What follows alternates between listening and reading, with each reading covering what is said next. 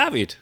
was würdest du sagen, ist das Videospiel mit dem geringsten Gameplay-Anteil, das du bisher gespielt hast? Uiuiui. Mit dem geringsten Gameplay. Oder das du Anteil. zuletzt gespielt hast, meinetwegen auch. Ja, Eins, was dir einfällt. ich habe jetzt ähm, spontan irgendwie an Kojima denken müssen. Äh, Ja. Also, wobei das jetzt nicht stimmt, aber also da sind ja auch schon immer sehr viele elaborierte Cutscenes drin. Aber ich würde mal behaupten, dass es wahrscheinlich äh, Detroit Become Human ist. Ah, okay. von Quantic Dream, ähm, wo natürlich auch Gameplay war, aber in Ja. einem sehr beschränkten äh, Umfang, meiner Meinung nach. ne? Ja, aber, aber, du machst das jetzt nicht nur als Ratio äh, quasi Spiel Cutscene fest, ne? Sondern da Nee, nee, geht's nee, auch noch um andere Dinge so ein bisschen. definitiv. Also, da reden wir natürlich nachher noch äh, weitaus detaillierter Natürlich. drüber, aber äh, man kann natürlich auch sagen, es kommt auch darauf, sehr viel darauf an, ist es jetzt quasi Skill-based Gameplay oder, ne, oder eben nicht. Ja, ja. Und ähm, ja, ich meine, so eine, so eine Quicktime-Action-Geschichte ist halt nicht wirklich skill-based. Also kann man sich auch drüber streiten, aber Tja. Gut, darüber streiten wir uns auch noch, aber Oh ja. später. genau, also um das schon mal ein bisschen anzureißen, wir wollen uns heute so ein bisschen über ein Thema unterhalten, was, glaube ich, in vergangenen Folgen immer schon mal anklang. Ne? Wir reden da öfter mal drüber so über Storyabschnitte, Cutscenes, Geschichte und das steht immer so ein bisschen kon in Kontrast bei uns oder auch öfter so, äh, nicht nur bei uns, äh, zu Gameplay, was auch immer das sein mag. Ja. Und ähm, wir dachten, wir machen heute einfach mal eine Folge daraus und nehmen das mal so ein bisschen auseinander. Sprechen mal darüber, was ist eigentlich Gameplay, was ist Gameplay für uns, was bedeutet das, dieser kon komische Kontrast zu Geschichte, zu Erzählung. Wie geht vielleicht beides zusammen? Wo geht vielleicht beides gar nicht zusammen? Was haben wir lieber? All das gleich. genau. Und vorher, Meru, ja. ähm, werde ich dich gleich bitten, doch zu erzählen, was du so gespielt hast in den letzten zwei Wochen. Aber noch davor Oh weia. äh, sage ich jetzt noch was kurz. Äh, Krass. ähm, also alle paar Folgen machen, wir- machen wir das ja mal. Ähm, wir sind, weisen ja immer schon am Ende einer Folge darauf hin, dass liebe Hörende, ihr uns gerne ähm, bei Spotify, bei, bei Spotify folgen dürft. Voll. Spotify folgen dürft und äh, uns natürlich auch beim Podcast-Dienst eurer Wahl gerne möglichst gute Bewertungen zuschiebt. Das äh, wirkt Wunder für die Sichtbarkeit dieses Podcasts. Ähm, ja, das ist immer so das Einzige, worum wir bitten. Ihr wisst, wir machen das hier alle nicht für Geld und aus Bock, aber natürlich mögen wir es trotzdem, wenn das möglichst viele Leute hören. Deshalb äh, einmal die Ansage jetzt vorher für alle, die keine Abspänne hören. Wenn ihr neu dabei seid oder wenn ihr schon länger dabei seid, ähm, ja, lasst uns schöne Bewertungen da. Schreibt uns vielleicht was Schönes, wenn es euch gefällt. Wenn es Ja. euch nicht gefällt, schreibt uns vielleicht eine Mail. Und vor allen Dingen abonniert den Podcast, damit ihr auch mitbekommt, wenn denn die neuesten Folgen kommen. Das ist ganz Genau. Ja. So genau. Achso, aus. und für alle, die uns schon mal Mails geschrieben haben, wir sind ein bisschen lahm beim Beantworten. Es tut uns Stimmt. leid. Wir schreiben euch noch, echt. Also, Ja, ja. sorry, aber kommt noch. Gut. Genau. so. Meru, Ja, bitte. erzähl doch mal, was du zuletzt so gespielt hast. Ja, also ich spiele immer noch sehr gerne Fortnite ähm, Mobile mit meinem Smartphone und dem Controller mit dieser Klammer, was ich letztes Mal schon erzählt habe. Bringt sehr viel Das Spaß. Winning Team Das, sozusagen. exakt. Und ich habe jetzt auch ähm, einen kleinen Reality-Check gehabt, weil ich habe tatsächlich, jetzt ist ja Call of Duty ähm, Warzone rausgekommen, der Free-to-Play. Ableger auch mit äh, Battle Royale von Call of Duty. Und da habe ich jetzt halt auch so ein bisschen, also wirklich nur ganz wenig, ne, unter einer Stunde gespielt und bin halt hart auf den Boden der Tatsachen zurückgeholt worden, weil ich ja vorher dachte, ich bin bei Fortnite ziemlich gut geworden. das Ding ist, es ist natürlich schon so, dass wenn ich Fortnite mit Controller spiele, was ich bisher hauptsächlich getan habe, ist da natürlich ein bisschen Auto-Aim mit drin, ne? ja. Und das habe ich dann, ich habe jetzt das Call of Duty nicht auf Konsole oder im Mobile gespielt, Mobile geht ja gar nicht, sondern auf PC und das, da habe ich wirklich überhaupt gar nichts gesehen, sag ich ganz offen. ja. ja. Deswegen, also da ist schon ein kleiner Unterschied, obwohl wir haben einmal ja ganz kurz auf PC Fortnite gespielt und da habe ich auch, also habe ich mich besser gefühlt, so. Also, ja, das ging, ging ganz gut. ja, Eigentlich. keine Ahnung, woran das jetzt so liegt, aber da, das werde ich auf jeden Fall noch ein bisschen austüfteln, was da Aber so kannst die du nicht- Fallstricke kannst bei du- Crossplay sind. Kannst du nicht Call of Duty auch einfach mit dem Controller spielen und dann Crossplay-mäßig mit Controller-Leuten gematcht werden? Ja, Aber Achso, dann ist bist du auch mit denen, die das richtig gut können, ne? Das ist natürlich auch schwierig. eben, und das ist, glaube ich, bei, bei Warzone mit dem Matchmaking noch so ein bisschen äh, anders. Hab ich ich habe ich hab da mich nicht krass eingelesen, aber ich habe kurz was gesehen, dass es wohl irgendwie da noch äh, nicht alles so ist, wie es später mal werden soll, was das Matchmaking angeht. Also es gibt ja auch kein, Okay. kein Skill-Based Matchmaking und so, sowieso nicht, aber äh, das, also auf jeden Fall hab, habe ich nichts gesehen. Das war wirklich ganz fürchterlich. äh, so, was spiele ich sonst noch? Ja, sonst habe ich äh, tatsächlich, ehrlich gesagt, nicht besonders viel gespielt diese, diese letzten Tage. Ich kam irgendwie nicht dazu. spielen wollte. Ich hatte ganz kurz noch mal Stadia ein bisschen angeschmissen, um das noch mal weiter zu testen und bin dann noch ein bisschen in ähm, Ghost Recon kleben geblieben kurz. Ach so, doch, doch ich habe natürlich, Entschuldigung, ich habe was ich hab sehr Wichtiges vergessen. ich habe natürlich The Division 2 Die. Assoziationskette läuft. Aha. So sieht es nämlich aus, ja, genau. Also Ubisoft all the way. Ja, sehr gut. Nee, bei The Division 2 ist ja der, das, die neue Erweiterung gestartet, dieses, ähm, wie hieß das, Warlords of New York oder so. Also Ja. das Ganze geht wieder zurück in den ersten Teil. Der zweite Teil spielt ja jetzt in Washington, D.C. Der war eigentlich ganz cool und jetzt haben sie aber irgendwie so eine Art Rollback gemacht und in der Erweiterung kehrt man wieder nach New York City wie im ersten Teil zurück. Und ähm, das ist ganz interessant. In erster Linie nicht, weil also nicht wegen der Story, die da jetzt neu drin ist. Man muss halt so ein paar Warlords sozusagen erledigen, die alle ähm, einem äh, ehemaligen Division Agent unterstellt sind, der dann halt sozusagen der Endboss ist. Sondern das eigentlich. Ein bisschen wie die Destiny Forsaken Erweiterung. Ja, ja, genau. Genau so ist das auch letztlich. Ja, ist Ähm, die gleiche Story. Genau, bis auf so ein paar kleine Details. Also du musst jetzt durch New York, durch so ein Wa- ähm, Fog of War erstmal alles erkunden, was ja vorher nicht so war, weil vorher bist du ja als Destiny, äh, nicht als Destiny, sondern als, Divi als Division total vernetzt und hast sowieso hier Satellitenbilder, pipapo, aber da Ah, hast du das okay, halt ja. nicht. Das ist aber ein minimaler Unterschied, wie ich finde. Nee, das Interessante ist eigentlich, dass sie halt das gesamte Gear-System komplett umgeschmissen haben mit dieser Erweiterung. Also nicht nur für die, die den DLC haben, sondern für alle Spieler. Und das macht schon einiges mit dem Game. Es ist nur so ein krass komplexes, also krass komplex nicht, aber so ein neues System, dass ich es tatsächlich in den fünf Stunden, die ich jetzt vielleicht gespielt habe, noch nicht komplett begriffen habe. Das ist eher was, was, glaube ich, so richtig den Hardcore-Spielern richtig krass auffällt, aber ich habe schon das Gefühl, das ist ganz cool, weil die es jetzt so gemacht haben, dass du halt äh, Sachen, die du nie, die halt unterlevelmäßig sind und die du nicht brauchst, die schmeißt du nicht einfach weg oder nimmst sie auseinander, sondern du hast so eine Art Katalog, in der du ähm, alle Perks und Rolls, die so, eine, so ein Item hat, irgendwie sammeln kannst. Das heißt, jedes, jeden Perk, den du noch nicht in diesem Katalog in so, wie so ein Sammelheft drin hast, den kannst du da drin speichern, indem du den, das Item zerstörst. Und dann Ja. hast du irgendwann alles voll. Also dann sammelst du für jede Kategorie halt irgendwie diese ganzen äh, Werte und dann hast du irgendwann dein Sammelalbum voll. Und jederzeit kannst du natürlich die ganzen Perks auch auf neue Waffen, die du gerne hast, die in, auf deinem Level sind, ähm, kannst du die darauf übertragen. Und das ist irgendwie interessant. Also dieses Sammelheft, was du sozusagen für Ja.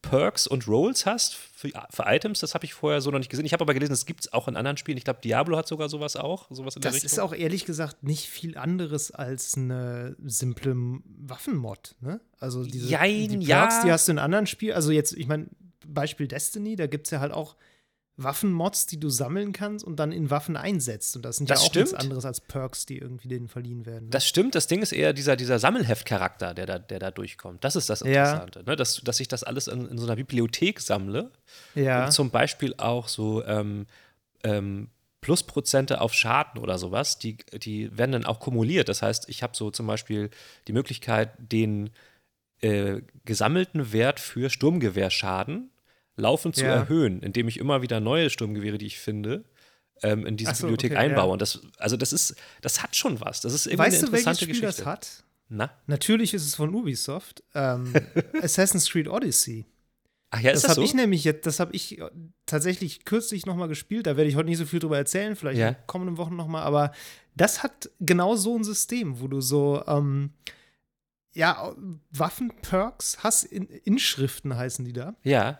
Und das funktioniert genau so. Du schaltest die irgendwie frei, indem du, ich glaube, auflevelst und Quests erfüllst. Und es kann auch sein, dass du die manchmal kriegst, wenn du Sachen zerlegst. Das weiß ich aber nicht genau. Aha, aha. Und dann kannst du zu so einem Schmied gehen und die darauf anwenden.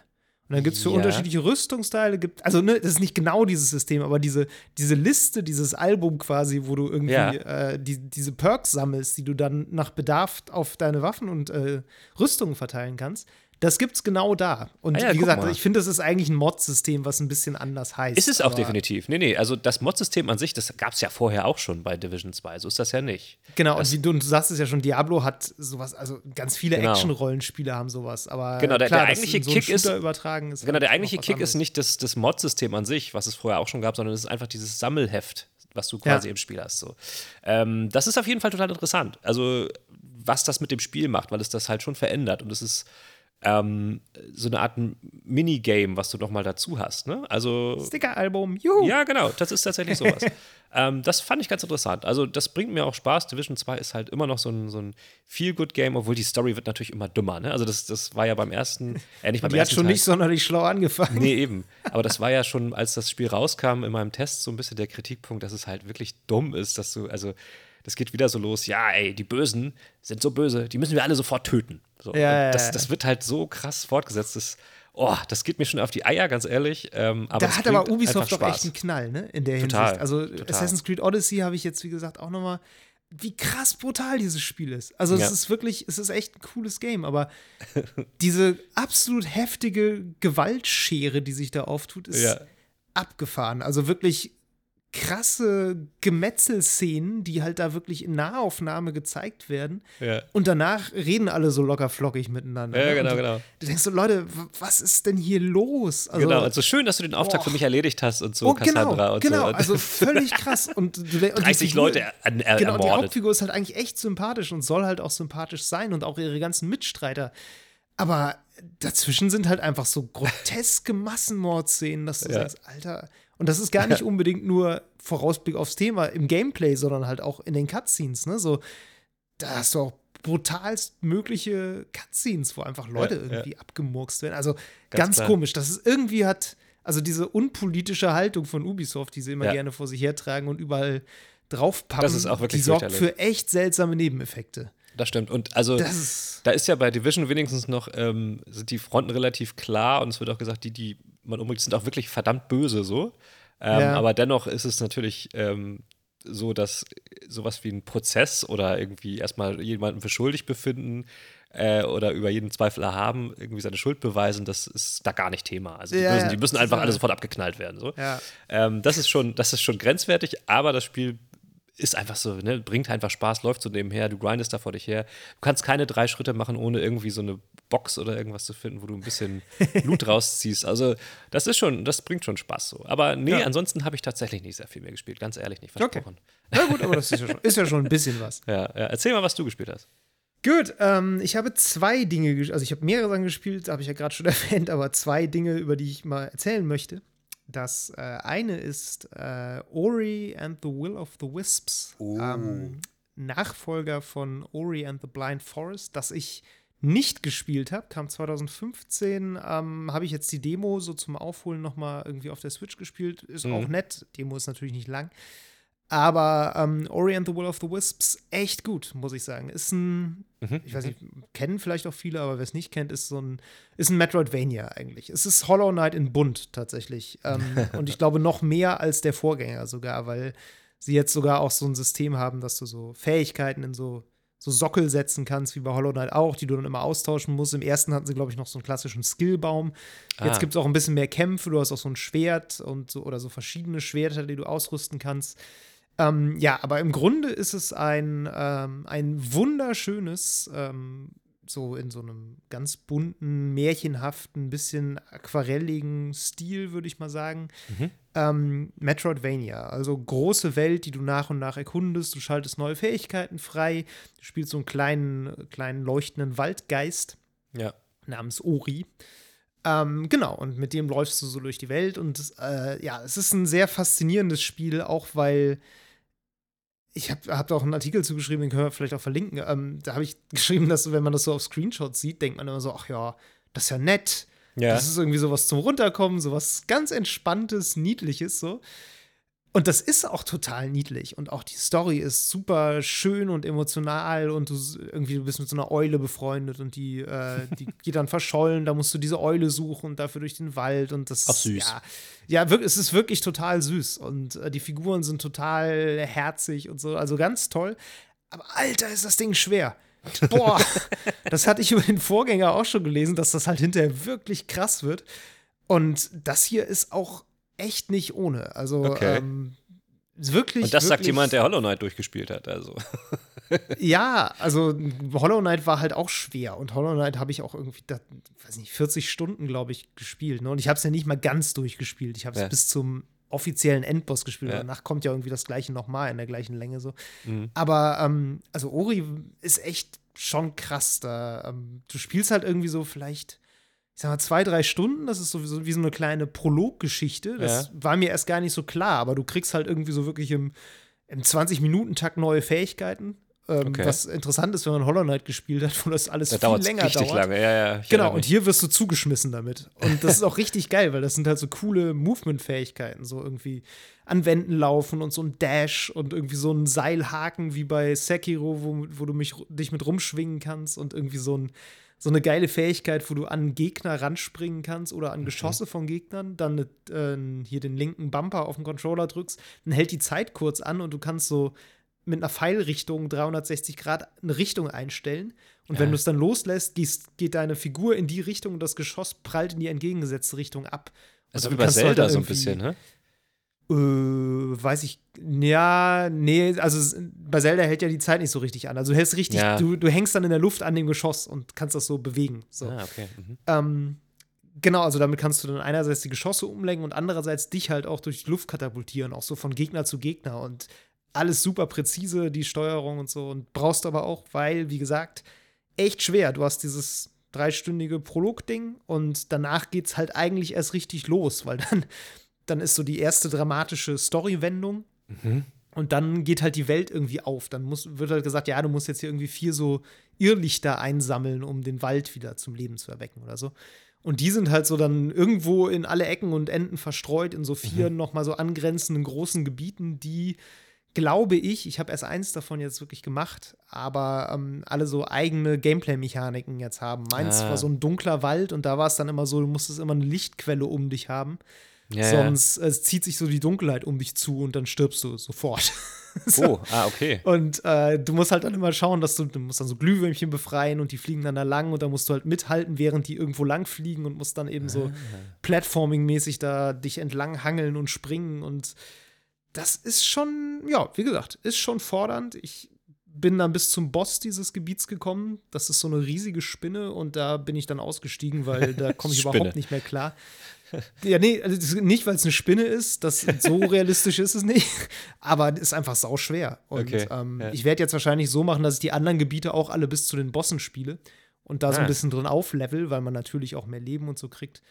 Und äh, dann mache ich die Bosse vielleicht am Ende nacheinander. Mal Mhm, gucken. mhm, mhm. Ähm, ja, aber echt gutes Spiel. Hat auch, glaube ich, sehr gute Bewertungen gekriegt. Ähm, Das gibt's auf Ja. Xbox und PC erstmal nur, ne? Genau, Xbox und PC. Ja, okay. Ich Game glaube, Pass sie haben auch schon drin. gesagt, ja, Game Pass drin, genau. Ich glaube, sie haben auch schon gesagt, dass es eine, äh, keine Switch-Version gibt, was ich Ah. sehr schade finde, weil Metroidvanias auf Switch halt einfach geil sind. Eben, ja, genau. Okay. Ähm, lohnt sich sehr. Ist, wie gesagt, Cool. ein wahnsinnig schönes, äh, eigentlich sehr entspanntes Spiel. Die Musik ist auch total schön und alles. Äh, man muss nur so ein bisschen mögen, dass es auch ein bisschen fordernder ist. Mhm, mhm. Aber es macht total Bock, sich in dem Spiel zu bewegen. Also allein Ja. dieses Vorankommen, der, der 5-Sekunden-Loop, sag ich mal, den ein guter Shooter ja auch braucht, der besteht hier halt wirklich einfach aus Vorankommen. Sich Ja, ja. irgendwie voranbewegen, irgendwo lang hangeln, springen, äh, Sachen verketten und dann so durch die Gegend dashen. Also, das ist schon echt cool. Und das macht auch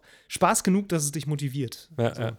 Ich habe das Gefühl, Metroidvanias sind äh, mittlerweile immer noch so mit die, äh, gehören zu den letzten Genres, die für Spieler sind, die sich nicht so oft neue Games holen. Also die dann auch länger mit einem Spiel äh, Zeit verbringen. Ja, und sich, da, ich sich da weiß, richtig Zeit für ja. nehmen. Ich weiß gar nicht, ob das so lang ist, ehrlich gesagt. Also ich habe ein Review gesehen, der meinte so 15 Stunden. Ja, gut, aber ich meine, Das wenn das so schwer ist, wie du meinst, dann kann man da natürlich schon äh, pff, keine Ahnung. Klar, natürlich, du kannst ist. auch viel, also der war natürlich sehr geübt. Ähm, Eben. Du kannst dann noch viel mehr Zeit drin verbringen. das Ich meine, stell dir vor, du bist so ein so ein zwölfjähriger Junge, so, äh, hast jetzt noch nicht so krass viel Erfahrung mit Games und dann, ja, ich meine, gut, zwölfjährige Jungs sind wahrscheinlich Deine Eltern schenken dir das.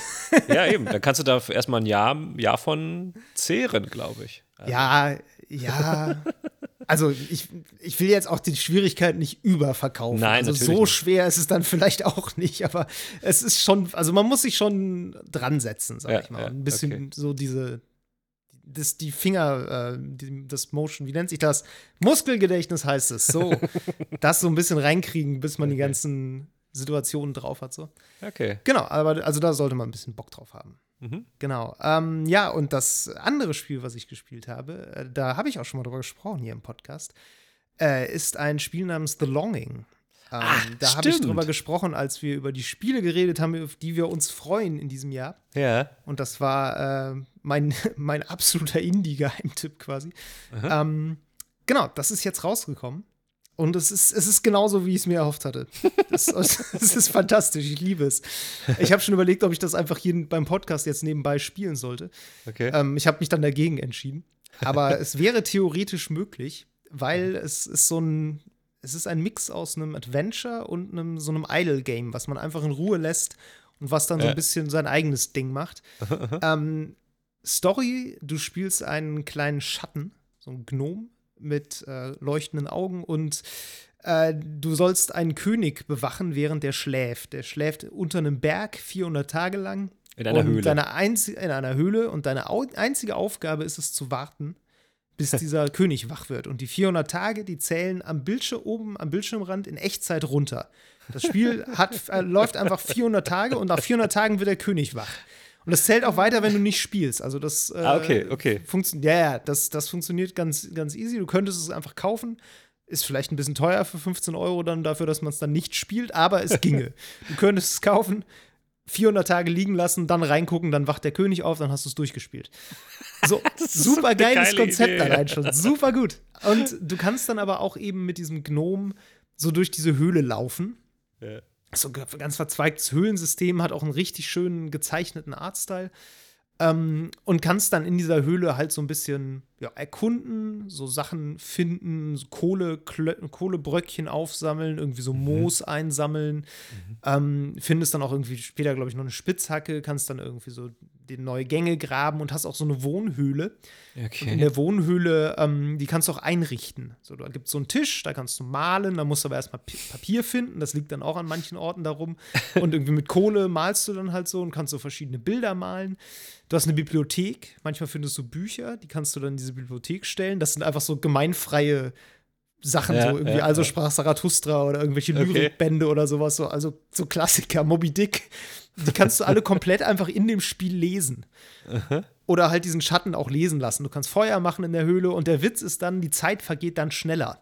Also wenn du einfach dann rumläufst, geht es halt so eine Sekunde, tickt immer runter oben.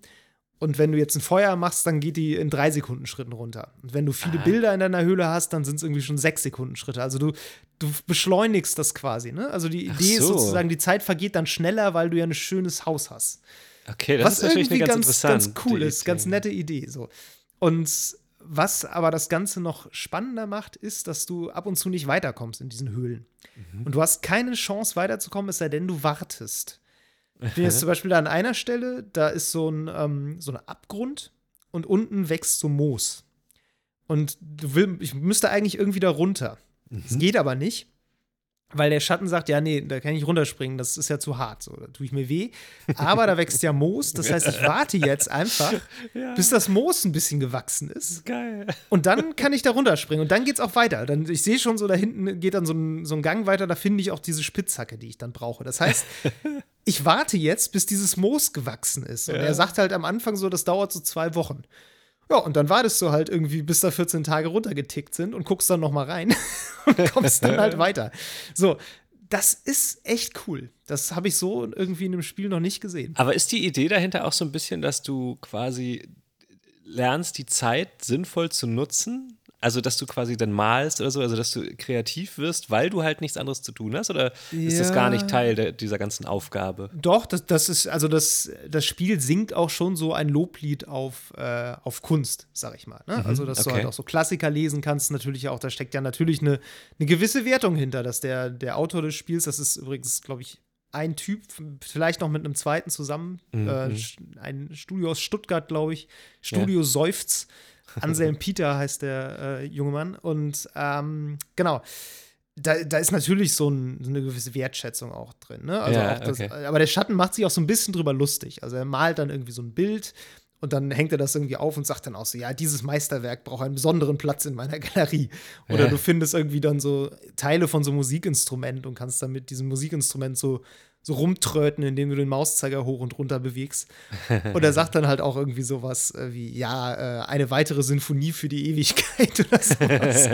und ähm, genau, also dann kommen auch so, manchmal steht er vor diesen Bildern und sagt so, ja, im Angesicht großer Kunst vergeht die Zeit schneller. Also irgendwie das, er macht sich ein bisschen drüber lustig, aber da ist natürlich schon auch sowas Ja. so ein bisschen drin, so kreatives Schaffen, auch so als Möglichkeit, die Zeit schneller vergehen zu lassen und dich halt nicht, äh, nicht zu langweilen. So.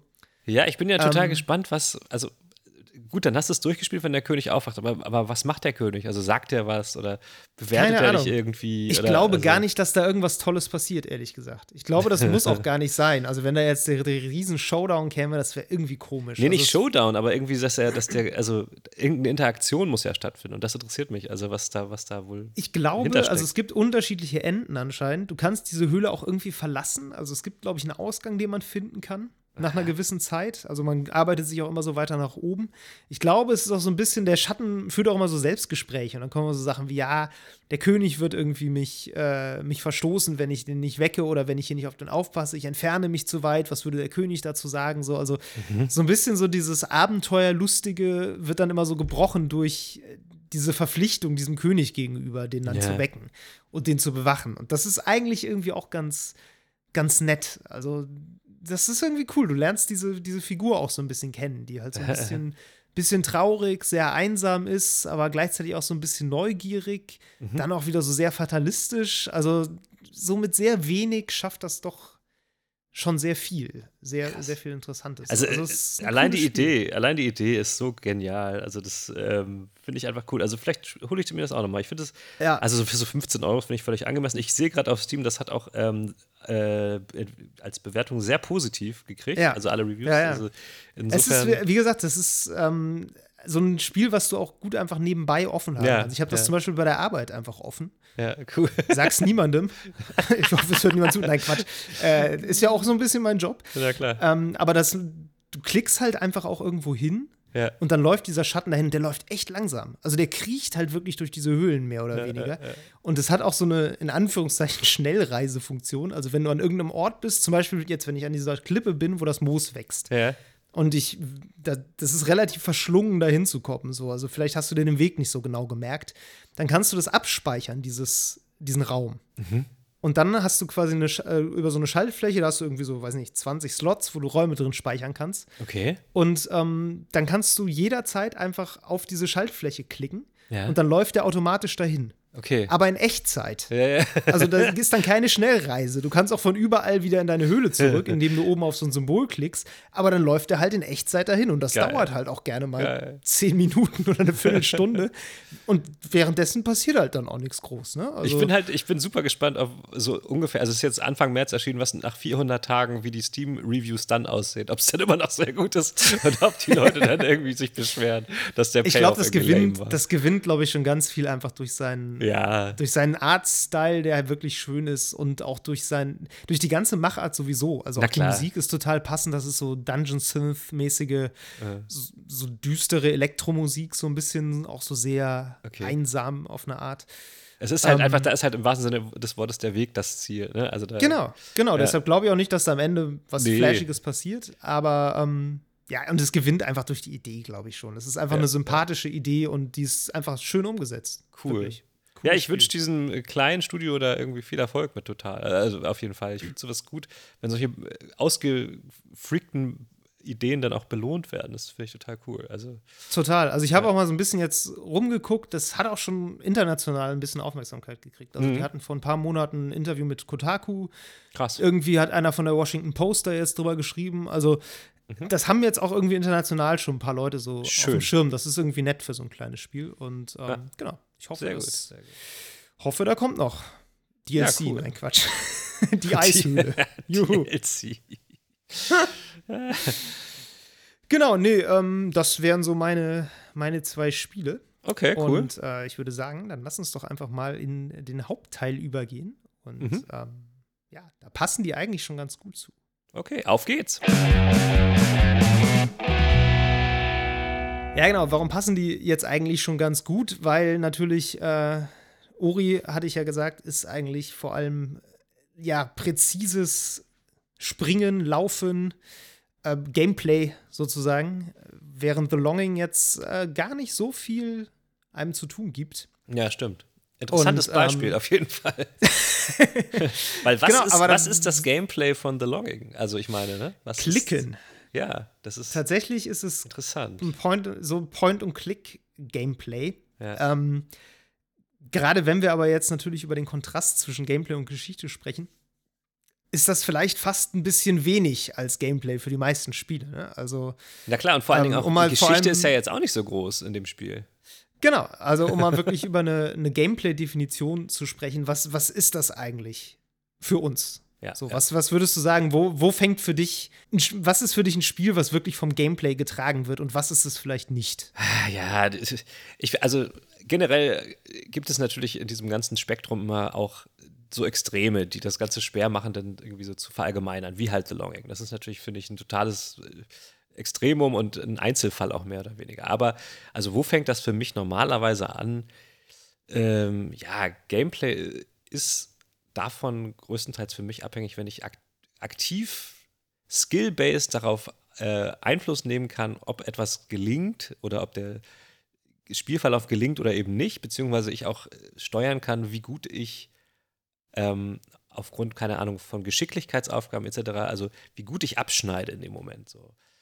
Mhm. Aber auch dann solche Mechaniken, die halt abseits von, von der Action liegen, wie ich zum Beispiel ein Bild oder sowas mir machen kann, meine Spielfigur halt äh, verändern kann. Das ist ja auch Gameplay, ne? Also ja, also Bild im Sinne von äh, ja Charakter. Genau, weil ich damit, weil ich damit ja. ja. auch den Spielverlauf dann wieder verändern kann und beeinflussen kann. Das sind das mhm. sind so kleine Mechaniken, ähm, die sich also die im Kontrast dazu stehen, wenn du zum Beispiel ein Spiel hast, wo du zuguckst größtenteils ja. und wenig Einfluss auf das hast, was passiert, ähm, abgesehen von einigen ja, Knopfdruckpassagen oder so. Ähm, jetzt ist die Frage zum Beispiel für mich, wenn wir jetzt mal so ein Telltale-Game nehmen, ja. wie viel Gameplay ist zum Beispiel so eine Dialogoption? Weil damit beeinflusse ich ja. natürlich dann in dem Fall den Spielablauf nicht, nicht damit, dass, dadurch, dass ich irgendwas Skill-based mache, sondern da da ich, also dadurch, dass ich Entscheidungen treffe. Das finde ich schon wieder fast ein bisschen wenig. Das ist dann für mich eher sowas wie so ein, ähm, wie nennt man das, so ein, so ein Visual Novel. Ja. Ah, und nicht so richtig Gameplay. Und aber aktu aktuelles Beispiel nochmal, was mhm. so in mhm. die Richtung geht, was ich so bei der Vorbereitung so ein bisschen im Kopf hatte, wo ich mich auch so gefragt habe, ja, wie würde ich das eigentlich kategorisieren? Mhm. Disco Elysium. Ja. Ist ja eigentlich ein, so ein Spiel, was exakt diese, Def jetzt, wenn man es mal als defini lose Definition nimmt, diese lose Definition von Nicht-Gameplay eigentlich erfüllt. So, du musst da nicht groß reagieren, da passiert nicht irgendwas schnell oder nicht so, dass du irgendwie mhm. schnell irgendwas machen musst, um das mhm. Spiel, dem Spiel irgendwie zuvorzukommen. Ähm, du wählst eigentlich nur Dialogoptionen aus, mhm. aber du hast natürlich schon dadurch einen Einfluss. Einerseits lenken die Dial oder lenken viele Dialogoptionen das Spiel auf eine ganz drastische Art und Weise, vielleicht mhm. sogar drastischer als das Telltale Games tun. Die sind ja vor allem gut auch darin, immer die, die Illusion von ähm, Choice, äh, was ja. heißt denn Choice Wahl. auf Deutsch? Wahl, eine Wahlfreiheit zu geben. Ähm, das ist bei Disco Elysium ja schon auch ein bisschen folgenreicher, zumindest jetzt. Bisschen finde ich untertrieben, ich also. also ja, es ist folgenreicher. Mhm. Und du hast ja auch tatsächlich ein Charakterbild. Also du hast ja wirklich ähm, ja. klare Attribute, auf die du Punkte verteilst und die ganz eindeutig bestimmen, wo es Gut, aber da ist auch noch der Unterschied, dass natürlich die Dialogoptionen bei Disco Elysium beeinträchtigen ja sogar deine Charakterwerte und dein, dein also deinen Charakter. Da, dein, stimmt. Dein Charakterbild wird auch durch die Dialogoptionen, die du auswählst, verändert. Und insofern ist da deutlich mehr Rollenspiel drin als bei einem Point-and-Click-Adventure wie Maniac Man- Mansion, was es ja sonst nur noch ist. So, ne? Ja. Abgesehen davon, dass du natürlich mit Kleidungs-, also mit Items in Disco Elysium auch noch den Charakter verändern kannst. Also, und da liegt wahrscheinlich dann auch so Gameplay. Also in erster Linie dadurch, dass du dein, deine Items, dein Inventar verändern kannst und dass du Einfluss konkret auf diesen Charakter hast, indem du ihn shapen kannst. Ja. Durch Dialogoptionen. Also wer jetzt Disco Elysium nicht so kennt, da geht es halt darum, dass du, dass du die Figur übernimmst mit ähm, einem totalen Gedächtnisschwund und erst durch die Antworten, die du in Dialogen gibst, quasi den Charakter, Die Vergangenheit formst. die Vergangenheit und den Charakter wirklich dieser Person bestimmst. Und dadurch wiederum verändern sich, ähm, verändert sich der gesamte Geschichtsverlauf. Also du, du hast halt schon, also es ist nicht skill-based, aber du hast natürlich schon konkreten Einfluss darauf, wie die Geschichte verläuft. Anders Ja. als wenn du nur äh, ein Quicktime-Event hast, was sagst, okay, schaffst du das, durch diese Lücke zu springen oder schaffst du es eben nicht und stirbst? Und das Quicktime-Event, jetzt, das ist ja immer so das, eigentlich das Lieblingsbeispiel von äh, Leuten, die ganz gern was zu tun haben in Spielen, sage ich mal. Da ist ja, Ja. das Quicktime-Event immer so ein bisschen so die, die niedrigste Form der Beschäftigung. Das Ja. ist so quasi, wenn die Cutscene läuft und dann wird irgendwie mal auf einmal der X-Knopf eingeblendet und den musst du jetzt ganz schnell drücken. Mhm. Und je nachdem, wie schnell du bist, dann geht die Cutscene in eine andere Richtung weiter. Streng genommen ist das ja skill-based, wenn man mal ehrlich ist. Ne? Also du ja. brauchst ja, du musst, naja, du brauchst schon eine gewisse Reaktionsgeschwindigkeit, du musst den Knopf schnell genug drücken, manchmal hast du ja mehrere Knopfdrücke hintereinander. Also eigentlich finde ich, erfüllt das ziemlich gut die Definition von skill-based. Das stimmt auch. Also es gibt aber auch, finde ich, bei Quicktime-Events Unterschiede. Also ich will, ich finde es jetzt blöd, wenn, die- wenn die Podcast-Folge zu einer Diskussion über Quicktime-Events wird, aber also nur noch Muss, wir, wir, gehen da, wir kommen da wieder raus. Nee, äh, genau, ich, nur noch mal kurz zum, also wenn wir jetzt zu Detroit Become Human zurückgehen, da gibt es zum Beispiel eine Sequenz, wo du, ähm, ich weiß nicht mehr, welche Tasten es sind, aber da landest du irgendwie als Droide irgendwie verschrottet auf einem Schrottplatz und dir fehlen, Ja. keine Ahnung, deine Beine oder was, ich weiß es gar nicht mehr so genau. So, und dann ist die Aufgabe, du musst quasi mit so Quicktime-Events äh, die Arme vor und zurück bewegen, damit du aus dieser Situation herauskommst. Ja. Das Dumme daran ist, wenn du es nicht tust, dann bleibt die Figur einfach stehen und das Spiel bleibt stehen. das stimmt. Und das ist einfach Quatsch, weil dann kann es auch einfach automatisch gehen und du kannst automatisch aus der Situation rausgehen, weil es macht keinen Unterschied. So, und das Ja. sind für mich andere Quicktime-Events als die, die jetzt bestimmen, ob das Spiel. Ähm, Okay. Ne? Okay, Weißt du, was ja ich meine? klar. Also Also, ja klar, ich verstehe, was du meinst. Ähm, ich wäre da vielleicht fast geneigt zu sagen, das sind dann eigentlich keine Quicktime-Events, sondern ganz normale Charakterfortbewegungen. Nein, ähm, ich finde, das ist so, in dem Fall Fake-Gameplay, um es ganz drastisch auszudrücken. Noch so ein schöner Begriff. Sehr gut. nee, weil, weißt du, mir wird, mir wird halt quasi ähm, die Illusion vorgegaukelt, ich könnte das Spiel beeinflussen, aber ich kann es gar nicht. Und das Ja. ist halt das, was mich in dem Moment daran stört. So. Okay, gut, aber damit haben wir ja zumindest schon mal so einen ganz guten, ja, so eine Arbeitsdefinition quasi, ne? So von, Genau. von Gameplay. Das ist irgendwie was, was uns in irgendeiner Weise ein bisschen fordert. Ja. Und ähm, es ist auch was, von dem wir erwarten, dass es einen Unterschied macht. Genau, wir können damit die, So. das Spiel beeinflussen. Genau, wir wollen, das, wir wollen das Spiel damit beeinflussen können. So, genau. Jetzt stellt sich natürlich die Frage, warum steht das irgendwie im Kontrast zur, zur Geschichte eines Spiels? So was, ähm, warum funktioniert Storytelling manchmal, häufig, gelegentlich äh, so, dass man sich eigentlich zwischen beidem entscheiden muss? Naja, im besten Fall halt nicht. Ne? Äh, ich glaube, es geht einem ja, am besten im darum. besten Fall schon. es, geht, es geht eigentlich darum, dass ein Spiel die ähm, bestmögliche Balance findet zwischen beiden Elementen. Mhm. So.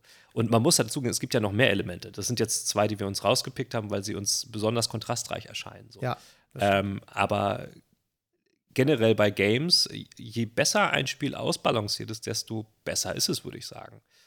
Äh, wobei man jetzt, auch da gibt es natürlich Gegenbeispiele. Wenn ich, wenn ich jetzt wieder Tetris Aber ist ja anführe- okay, wenn du das, also wenn du sagst, du findest das ja, wichtig, Es kommt, es kommt das aufs Spiel drauf an. Also wie gesagt, Tetris braucht das nicht. Tetris braucht keine Ja. Story.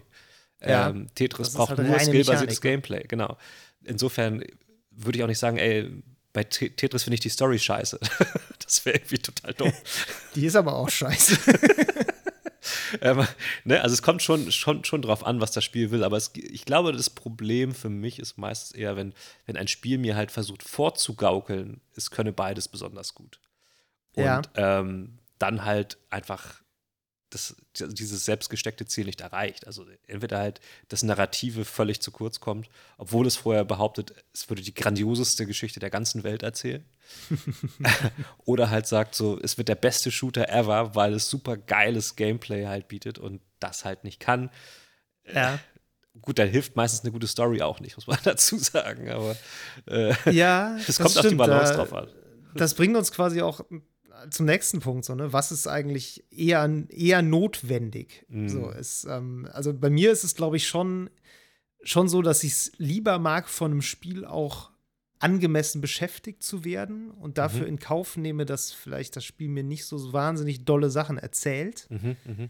Ähm, ich kenne aber auch Leute, bei denen ist es genau umgekehrt. Die sagen so, ja, also looten und leveln alleine, pff, kann ich Ja. nichts mit anfangen. Das Ja. Spiel soll mir irgendwie schon noch auch eine Geschichte erzählen. Ich will, ich lege viel Wert auf diese Geschichte. Ich lege auch Wert darauf, dass dann irgendwie, ähm, dass ich Gameplay habe, so, Mhm, mhm. um mal bei einer breiten Definition zu bleiben, so.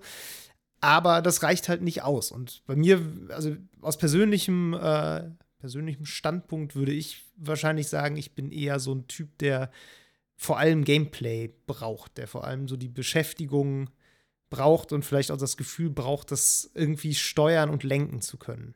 Ja.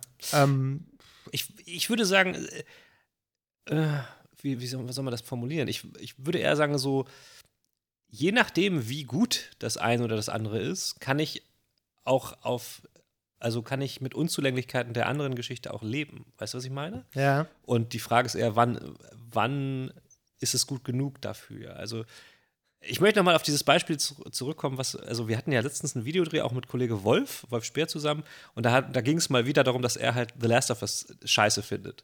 ja, Ähm, mal weil- wieder. mal jede wieder, Woche. Ja, ist, ist öfter schon mal irgendwie das Ding gewesen. Ähm, weil, weil er halt meint, so, dies, die, das Narrativ ist sehr gut, aber das Gameplay reicht ihm dafür nicht. Und das empfinde ich halt überhaupt nicht so. Ich finde das Narrative so krass gut, dass ich auch ähm, Abstriche beim Gameplay mache. Wobei ich, ich muss sagen, ich finde das Gameplay auch nicht besonders schlecht, aber ähm, da, da, das, das trägt es dann einfach für mich. Und ich glaube, es muss halt irgendein, irgendein Element muss das ganze Spiel tragen. Ob es jetzt Gameplay ist, Ja. ob es jetzt die Story ist und meinetwegen kann es sogar die Grafik sein, im schlimmsten Fall. Ähm, irgendwas muss das Ganze tragen. Und bei The Last of Us trägt halt auf jeden Fall dieses ganze Character-Building für mich, das Narrative, komplett das Spiel. So. Ja. Ähm, wobei halt das Gameplay auch noch so gut ist, dass es für mich halt so eine gute Kombination ergibt, dass ich sage, es ist eines der besten Spiele, die ich, also für mich ist es eines der besten Spiele, so, weil die Ja. Kombination so gut getroffen ist. Witzigerweise fand ich dann, um das Gegenbeispiel zu bringen, sagte er dann im nächsten, direkt im nächsten Abschnitt, ähm, dass, dass ähm, Heavy Rain. Heavy Rain von Quantic Dream richtig, richtig Ja. krass gut ist. So, wo ich Ja. sage, ey, äh, hä? Du hast dich gerade über Gameplay beschwert, da gibt es kein Gameplay. So, also beziehungsweise Na halt, gut, aber da ne? trägt ja auch dann vielleicht was anderes, ne? Da trägt Genau, eher so genau. die, äh, Was die These so ein bisschen bestätigt, ne? weil da trägt für ihn halt diese, diese sehr interessante Story, die Heavy Rain tatsächlich hat. Also auch noch krasser als Detroit Become Human ähm, vom Mhm. gleichen Entwickler, finde ich, weil sie halt noch einen interessanteren Twist hat und so ein bisschen Mystery-mäßiger ist. Die trägt dann halt für ihn dieses Spiel. So, das, äh, ja, ist, ist anscheinend so, so das Ding. Ich glaube, man muss eine Balance treffen. Und ähm, dann ist es auch, glaube ich, nicht so wichtig, welches Element es ist, das das Spiel trägt. ja. Also- ja, ich dachte gerade auch so ein bisschen über, ähm, über Destiny noch mal nach, Mhm. ähm, was für mich auch so ein Fall ist. Das ist eigentlich, boah, ich würde sagen, 98% Gameplay. Also Mhm. Destiny lebt halt komplett Mhm. Vom Gefühl, dass es sich gut anfühlt, auf Sachen zu klicken und dann gehen die Ja. kaputt. Also das Schießen ist einfach der Hammer. Die Story ist halt wirklich Banane, ne? Das ist, ich weiß nicht, ob es Leute gibt, die Destiny für die Story spielen. Du, aber das Interessante daran finde ich gerade, dass es ja vor allen Dingen bei Destiny 1 noch und dann anfangs bei Destiny 2 auch immer diese, diese, diese Unzufriedenheit gab, was die, was die Lore anging. Dass es halt Ja. eben nicht genug sei. Und dass es auch nicht Ja. gut genug kommuniziert wird im Spiel. Also das war ja bei Destiny 1, sind sie, Das stimmt, ich, das war sehr krass da. Da Genau, war das ja auch so, dass ganze, ganze Geschichtsstränge quasi ausgelagert waren außerhalb des Spiels auf Genau. irgendwelche Websites. Und ich ne? glaube, das war tatsächlich bewusst, weil sie halt genauso wie du das sagst, gedacht haben, ey, wir machen hier ein Spiel, was komplett skill-based ist. Da geht es nur um Gameplay. Der Rest ist nicht so wichtig. Es und, und das war den Leuten dann aber auch irgendwann nicht mehr genug. Aber ich glaube, das trat wahrscheinlich erst ein, als sie quasi das Gameplay, ich will jetzt nicht sagen gemeistert haben, ne? aber als sie, Ja. als sie das verstanden, als sie, als sie da durchgestiegen sind, haben sie gedacht, ist da noch mehr? Also das ist meine, das ist so eine These jetzt, so, weißt Ja. du? Dass sie das halt dann auch noch unterfüttert haben wollten. So. Genau, Keine ich glaube, das ist auch tatsächlich immer noch ein bisschen Thema, so in Mhm. dieser Destiny-Community. Also jetzt gerade ähm, haben sie, sind die ja in so einem Modell drin, dass sie immer so Seasons haben und Mhm, diese mhm. Seasons sind immer auch an so Story-Events quasi aufgehängt, wo dann irgendwas passiert und das, was du im Spiel dann als neue Aktivitäten machst, das ist immer sehr stark damit verknüpft, was eben jetzt gerade da passiert. Ja. Du arbeitest quasi an der Story mit. So in der aktuellen ähm, Season, die jetzt äh, gestern gestartet ist, Mhm. also Dienstag, wir nehmen Mittwoch auf, ähm, da ist es so, da wird die, halt die Erde mal wieder bedroht. Ach was. du musst irgendwie so ein, äh, ein, den Kriegsgeist Rasputin, das ist so, ein, so eine KI, so eine Kriegs-KI, Ja. die musst du irgendwie ähm, unterstützen, dabei so Abwehrsatelliten zu bauen. Und das sind Mhm. jetzt quasi so neue Events, wo du dann irgendwie in der Open World ähm, immer so Energiekugeln irgendwo hinschmeißen musst, um so eine Schmelze zu befeuern, die halt diese Satelliten baut, während Ja, du Gegner ja. abwehrst. So. Das ist äh, so eingebettet in diese, in diese Geschichte. Aber auch da gibt es jetzt immer schon so ein bisschen Unzufriedenheit, weil die halt tausend Fässer immer aufmachen Stimmt, ja. und keins so richtig Ja. zumachen. Ja, also die, die erzählen immer was, die erzählen das immer so an Ja. und das zur nächsten Season kommt dann wieder was ganz Neues, ne? So, du Ja. wehrst dann irgendwie, manchmal wehrst du eine Bedrohung ab, manchmal ist die Bedrohung auch einfach irgendwie die ganze Zeit da. ja, ja. Du kriegst aber nichts mehr davon mit, weil jetzt schon wieder irgendwas Neues ist. So. Nee, klar, weil Also- du kannst ja auch, du musst ja diese, die- dieses, was da passiert, muss ja auch ständig und stetig weiter passieren, solange die Season an, ver verläuft. Ne? Genau, genau. Da kriegen dann auch solche, ähm, gerade so Online-MMO-Spiele, kriegen da auch relativ schnell Probleme. also, Das äh, fängt ja bei Destiny schon bei ganz einfachen Dingen an, wo du dann irgendwie der große Auserwählte bist.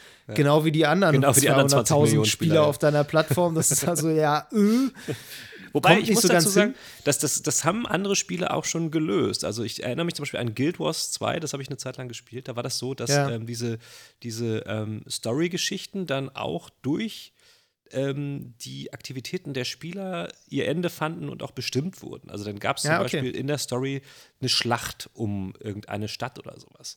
Ja. Und dann, je nachdem, wie diese Fraktionen im Verlauf dieser Season, also es ist, glaube ich, da nicht in Seasons geregelt gewesen, damals, als ich, da- als ich da noch bei war, je nachdem, wie das alles äh, abgeschnitten hat, wurde dann zum Beispiel die Stadt entweder zerstört und dann war sie auch einfach Ja. wirklich weg von der Map oder sah halt irgendwie anders aus. Und dann haben sie halt die Story weitergesponnen. Und also die, die Spielerschaft hat wirklich sie beeinflusst. Also das kann man auch machen. So ist natürlich Ja. ein krasser Aufwand. Absolut, genau, weil, äh, also ich glaube, das würden sich viele Leute bei Destiny auch gerade wünschen, Mhm, dass das so mal passiert, dass du wirklich vor eine Wahl gestellt wirst und dann äh, man kann, versucht die Community irgendwas und es geht halt in irgendeine Richtung. Ja. Ähm, das Problem ist halt, die müssen natürlich beide Varianten dann programmieren, ne? Und die sind, Ja. glaube ich, eh schon ziemlich am Limit. Ja, ja. Und du schmeißt dann eine Variante ja auch quasi weg. Das ist halt wirklich äh, so, oh ja, okay, die haben sich jetzt dafür entschieden, dann müssen wir die, das andere jetzt wegtun. Ja, gut, ich meine, da gibt es natürlich Tricks. Ne? Du könntest es ja zum Beispiel so machen, dass Ah. Natürlich, die, dass die Stadt wird so oder so zerstört. Die Frage ist nur, wie wird die Story, also warum wird sie zerstört? Also das kann man ja auch noch Klar, das, narrativ das ginge, irgendwie verargumentieren. Das ist richtig. Genau. ja, also da sieht man so ein bisschen, da beißen sich Gameplay und Geschichte manchmal ein bisschen oder es gerade im Online-Multiplayer-Bereich und Mhm. äh, vielleicht gibt es auch Möglichkeiten, das zu vereinen, aber natürlich schwingt da auch die ganze Zeit so dieses Wörtchen Lore noch mit rum, ne? was ja, Ja. auch so ein ähm, nicht so richtig Geschichte ist, sondern eher so Hintergrundinformationen, so Schnipsel, die auch gern Ja. so indirekt dann eingeflochten werden, die äh, vielleicht auch manchmal ein bisschen leichter mit direktem Gameplay jetzt zu verbinden sind, Mhm. weil natürlich, also wenn wir über jetzt über das klassische AAA-Modell mal sprechen, ne, da kannst du ja eigentlich häufig eine recht gute Trennung ausmachen. So, du hast eine Passage, wo du was machst Und dann hast du eine Passage, wo du nichts machst. Und in der Passage, wo du nichts machst, wird dir was erzählt. Mhm. Und danach machst du wieder was. Und da gibt es dann vielleicht mal so ein bisschen Dialog noch dabei, so ein bisschen Charakterzeichnung und sowas. Ich denke gerade vor allem an God of War, Ja. wo das genau so war und aber natürlich durch diese Kamera, die keinen Schnitt hat, auch sehr gut miteinander verflochten. Mhm. Ähm, aber grundsätzlich kannst du diese Trennung aufmachen. Gameplay-Cutscene, Gameplay-Cutscene und so weiter. Grundsätzlich ja.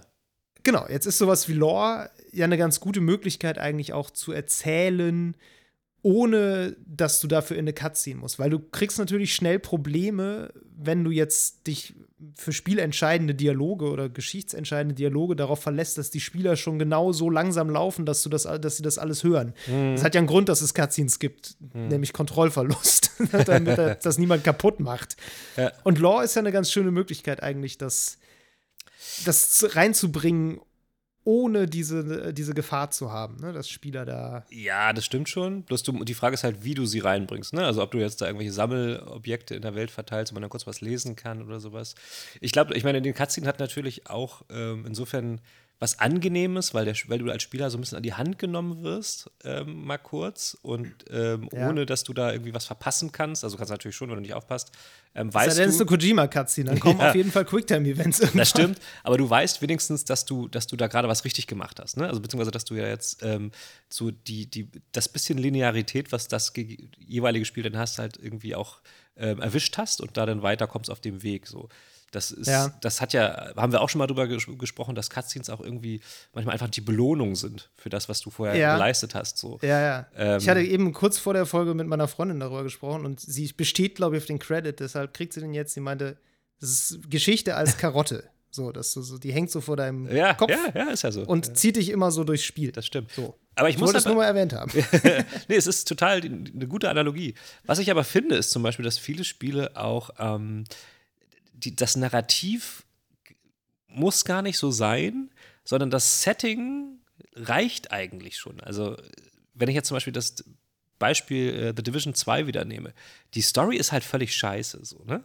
Aber die Grundidee finde ich halt interessant und das reicht mir dann eigentlich schon. Also die Grundidee, dass da ist irgendwie eine Seuche ausgebrochen, gut, das ist natürlich gerade sehr unpassend, aber es ist eine Seuche ausge ausgebrochen und ähm, man, man ist jetzt so als Spezialagent in dieser verwüsteten äh, urbanen äh, äh, Umwelt da unterwegs und, und, und ähm, rettet Leute etc. Das, das, das, das Setting an sich, das reicht mir da schon und finde ich interessant, weißt du? Und das hat mich vor The Division 1 auch schon äh, gereizt, als es die Trailer gab. So, das sah einfach cool aus. So. Ähm, und ich glaube, dass das haben viele Spiele, dass sie da eigentlich gar nicht so viel mehr liefern müssten, weil mir eigentlich der Rest so drumherum reicht. Ein anderes Beispiel vielleicht auch einfach Fortnite so. Ähm, das hat ja schon So, Ja. eine, so eine gewisse Meta-Story, ähm, Ja, die ja. immer nur so angerissen wird. Da wird ja auch nicht wirklich eine Geschichte erzählt, nicht so richtig. Aber man, man nee, hat, aber eigentlich sie ist lässt das auch fast eher Lore. Genau, es ist, es ist Lore und es lässt so viel Luft, dass du dir die Geschichte auch irgendwie selber denken kannst. Also die haben da meiner Meinung nach immer, immer mit, mit gespielt, dass Mhm. sie halt so, eine, so, einen, so einen Rahmen geboten haben und auch so Andeutungen immer gemacht haben. Und alles darüber hinaus ist eigentlich in den Köpfen der Spieler passiert, so an Story. Ja. Und, Und in ähm, Ladebildschirmen, ne? Also die haben ja Stimmt. auch so außerhalb Stimmt. des Spiels über Nur mit so einem Bild. Ja. Sammelgegenstände erzählt. Ähm, Aber auch vielleicht ist das übrigens der, der verbindende Faktor zwischen Fortnite und Dark Souls, den wir alle immer gesucht haben. Das ist uns ja wohl allen völlig klar. ähm, also Dark Souls ist ja auch einfach eine Spielereihe, die eben auch bekannt dafür ist, mit diesem Lore-Ding so ein bisschen zu spielen, ne? Und Ja. wirklich so die Story, ich, wie gesagt, ich habe es nicht durchgespielt oder Nee. ich habe es angespielt, aber ich habe jetzt nicht wahnsinnig viel Story erkannt. Mhm. Und nach dem, was ich, also gemessen an der Zahl der Videos bei YouTube, die erklären, was die Story von Dark Souls 1 bis 3 ist, gehe ich davon aus, dass diese Spiele diese Story nicht sonderlich stringent erzählen, weil sonst bräuchte man die alle nicht. äh, stattdessen hat man, soweit ich das mitbekommen habe, sehr viel ähm, Erklärung zur Welt und zu den Geschehnissen dieser Welt in eben Itembeschreibungen, in Genau. irgendwelchen Grabsteinen, in Ja. irgendwelchen Dingen, die einem Leute erzählen.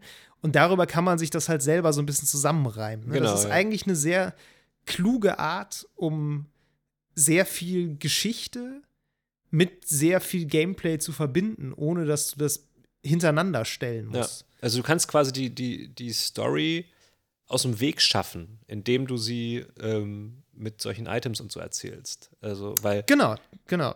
du hast dann Das als Spieler auch die Wahl, ob du, sich, ob du dich überhaupt für interessierst oder nicht. Ne? Ja, das ist natürlich eine sehr, ähm, ich sag mal, anspruchsvolle Art, Dinge zu erzählen. Also Mhm. vor allem für den Rezipienten. Weil du natürlich, wenn du als Spieler jetzt darauf bestehst, dass dir das Spiel was erzählt, dann musst du dich halt auch irgendwie damit befassen, das alles zu interpretieren und rauszulesen. Äh, ein anderes Beispiel, was mir noch dazu eingefallen ist, ist Octopath Traveler. Mhm. Ähm, ist ja schon ein bisschen länger her, dass das raus ist. War so ein, er ist so ein, äh, ja, klassisches J JRPG im Grunde, so ein Mhm. Mix aus SNES-Grafik und äh, moderner 3D-Umgebung, so sehr schönes Spiel. Ähm, war auch, wirkte sehr gekonnt, bevor es rauskam. Und dann kam es irgendwie raus und dann hat man so festgestellt, es hat so ein, so ein Grundproblem. Ja. Ähm, man spielt quasi acht Charaktere, die man so nacheinander einsammelt und jeder von denen hat so eine eigene Quest, auf der er ist.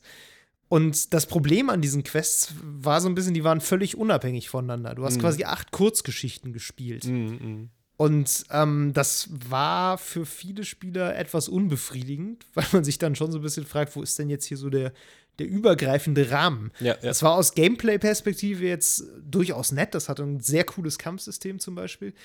Aber so die Geschicht Geschichte wirkte irgendwie zu kurz gedacht. Aber trotzdem hatte auch das so eine indirekte Komponente noch, weil da gibt es so einen geheimen Endgame-Dungeon quasi noch. So, also du musst Mhm. alle Geschichten abschließen und dann kommst du noch auf so eine Quest, wo du diesen Dungeon dann freischalten kannst. Und da musst du noch gegen irgendeinen so super krassen Dämon kämpfen. ja.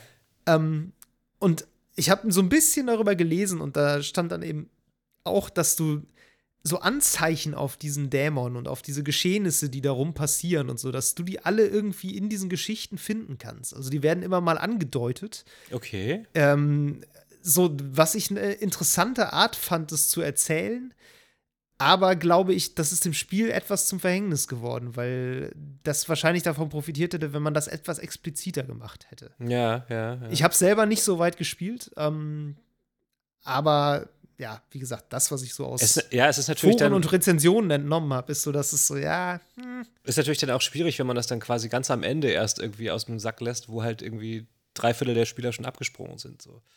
Genau, also das, äh, weil du, du merkst relativ schnell, dass das alles immer das Gleiche ist. Ne? Also, das Ja. war tatsächlich auch ein Problem. Diese acht Kurzgeschichten waren halt auch nicht interessant genug oder Ja. originell genug. Also, die hatten so ein bisschen das Problem, die funktionierten auch alle gleich. Das war Mhm, immer das gleiche äh, Muster. Du sprichst in der Stadt mit Leuten, gehst in einen Dungeon, klopfst einen Boss, nächstes Kapitel. Ja. So, boah. Da frage ich mich Und das dann machst immer, du dann achtmal, ne? Und dann jeweils vier Kapitel, glaube ich. Also 32 Mal dasselbe. Ja, da Ja. frage ich mich dann, ob, ob die dann, also ob die zuerst die Idee für die Geschichte hatten oder ob sie zuerst die Idee für das Gameplay hatten. Also, ne? Was sie Das quasi, ist tatsächlich eine interessante Frage. in welche Richtung sie das quasi aufgebaut haben, weil ja. vielleicht äh, ist das auch stark davon abhängig, wie so was zusammenpasst. Und ich glaube, dass Ja, zum Beispiel Spiele wie, wie, wenn du jetzt, wenn ich jetzt wieder auf Quantic Dream Spiele komme, ich Ja. glaube, da wird sich zuerst über die Geschichte ganz viel Gedanken gemacht. Und das merkt man dann halt auch. Ne?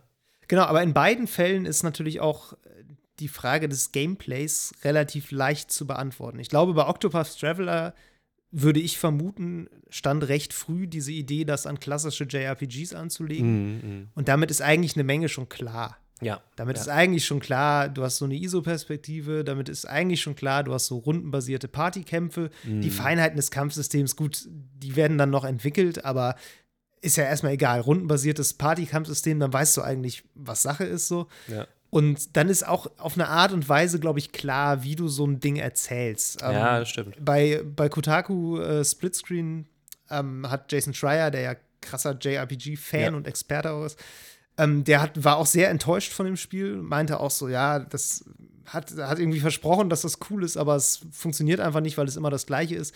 Und der hat auch mal so ein paar andere JRPGs aufgezählt, die das halt besser machen, die auch alle total formelhaft sind und alle genauso funktionieren, aber es eben geschafft haben, so in diese Geschichten immer mal wieder so kleine Twists reinzubringen, sodass du zumindest nicht das Gefühl hast, die ganze Zeit das Gleiche zu machen. Ja, Octopus ja. Traveler hat dir halt ein, hat, hat dir quasi die Formel nackt hingelegt und gesagt, hier, Ja. so funktioniert das Ding. Das sind so die, die bare, bare Bones des Ganzen. Und das verschleiern gute Rollenspiele dann, glaube ich, ein bisschen mehr. Ich finde das Bei interessant. Quantic Dream ist Ja, es wahrscheinlich ich, ähnlich, ne? Ich finde ist bei, das interessant, dass ähm, JRPGs für mich immer so ein bisschen das machen, dass sie halt ähm, Story haben und zwar viel. aber dafür irgendwie sehr uninteressant und äh, verklastert und äh, das, das scheint für einige Leute wirklich total interessant zu sein. Für mich ist das gar nichts, weil ja. ich, ich finde, das ist dann immer so überdosiert. Überdosiertes meaningless Ja, ich glaube, die neigen so ein bisschen zum Exzess, was Story angeht. Genau, also genau. So, ähm, auch dazu, viele Dinge auszuerzählen, die du jetzt in einem, ich sag mal, Rollenspiel westlicher Prägung wahrscheinlich eher einfach so ein bisschen weg erklären würdest. Irgendwelche Ja. Ereignisse, die dann halt nicht explizit stattfinden, sondern über die halt dann erzählt wird. Und dafür Ähm, reizt mich dann das jeweilige Gameplay bei diesen Spielen auch nicht genug, sage ich mal so. Ja. Also üblicherweise bei JRPGs. Weil es ja auch immer oder meistens sehr repetitiv ist und sich ähnelt und sich dann auch viel in Menüs verliert und so, wo ich dann ähm, irgendwie gucken muss, was, wie meine Party ausgestattet ist und so. Äh, Das ist für mich so ein Verhältnis, was, was für mich einfach überhaupt noch nie funktioniert hat. Das ist interessant. Also, ja. Ja, interessant, aber tatsächlich, du, du sagst es schon, das ist wirklich so ein Verhältnis von Genau. verschiedenen Elementen zueinander. Ne? So Genau. die, die, ich sag mal, Micromanagement-Ebene steht in so einem gewissen Übergewicht Mhm, zur eigentlichen Beschäftigung. Also das, was du letztlich machst, ist häufig relativ wenig. Ja. Dafür bist du sehr viel damit beschäftigt, irgendwelche, in irgendwelche Menüs was rumzuschieben. ja. Ist bei Octopath Traveler tatsächlich auch ein bisschen so, ne? Ja, genau, die, das mu- muss man wahrscheinlich dann einfach mögen, aber Octopath Traveler ist dafür auch eigentlich ein gutes Beispiel. So, du bist halt außerhalb von Kämpfen gar nicht gefordert für Mhm. irgendwas. Du musst halt deine Party durch die Gegend lenken, aber ja, da passiert halt nichts, ne? So, das ist einfach nur Steuern. Mhm. Dann gibt es halt diese zu so Zufallsbegegnungen, da musst du halt kämpfen. Die Kämpfe sind rundenbasiert, das heißt, da bist du jetzt auch nicht unter Stress, aber du musst natürlich dann äh, richtige strategische Entscheidungen treffen. Daher kommt halt so der Reiz des, des Kampfsystems. Aber du bist eben auch vor allem damit beschäftigt, im Inventar dann zu sortieren, wer jetzt welches Item trägt und wie viel, äh, wie viel Schaden das macht. Und das kannst du im Kampf dann aber eben auch nur mittelbar beobachten, weil das Ja. halt so die paar Attacken sind, die du rundenbasiert auswählst, ohne dass deine, deine eigenen Fähigkeiten, abgesehen von deinen Denkfähigkeiten, Mhm. da irgendeinen Einfluss drauf haben. Und ähm, ja, das ist natürlich bei einer bei unserer Gameplay-Definition, sage ich mal, die sich so ein bisschen rauskristallisiert, ähm, die eher so auf motorische Fähigkeiten vielleicht setzt, Ja. ist das natürlich was, was dann äh, ja nicht so viel Spaß macht. Sind wir, also ich habe das hab ähnliche Probleme mit JRPGs, da sind wir vermutlich einfach die falschen Spielertypen für. Ja, genau.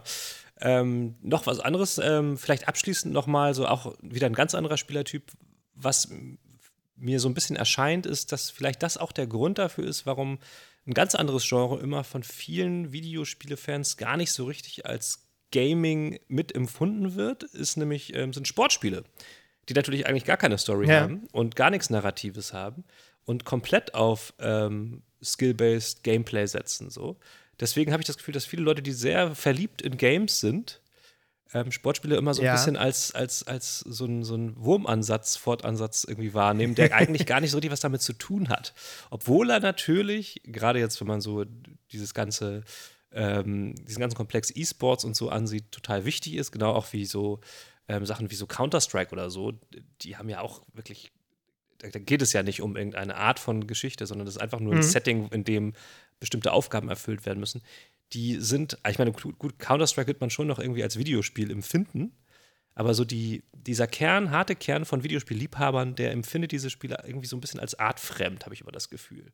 Ja, also ich glaube, dass wir da gerade so ein bisschen ähm, zwei Pole quasi aufmachen. Ne? Also du hast, wir hatten jetzt schon den einen Pol nur Geschichte, quasi Visual Novel, Ja. dann kommen irgendwie Point-and-Click-Adventures, dann geht es so langsam in diesen großen, ich sag mal, großen Bereich von klassischem Gaming in Anführungszeichen. so, ne? Ja. Das sind halt Sachen, wo wir uns dann wahrscheinlich auch irgendwo verorten würden. Da kann man dann weiter in die Vielleicht, eine ja, oder die andere vielleicht. Richtung sehen, wo dann irgendwie sich so Gameplay und Mechanik so auf eine Art ja, verbinden Mhm. irgendwie. Und dann, ja, vielleicht sind Sportspiele tatsächlich das, was so am anderen Ende steht. steht Ja, ne? So irgendwie so ein FIFA oder so, was halt dann irgendwie so auch wirklich eine Sportsimulation ist. Ich meine, Mhm. Rennspielsimulationen sind da sicherlich auch eher da angeordnet. Ja. Das ist dann wiederum eine Zielgruppe, die die, der geht es halt wirklich wiederum gar nicht um Geschichte. So, das ist, äh, Ja, und wahrscheinlich, wenn du die fragen würdest, wo- worum geht es bei Videospielen, dann werden die wahrscheinlich noch krasser als wir jetzt auf Reaktionsgeschwindigkeit, Skill, äh, mhm. diese ganzen Sachen aus.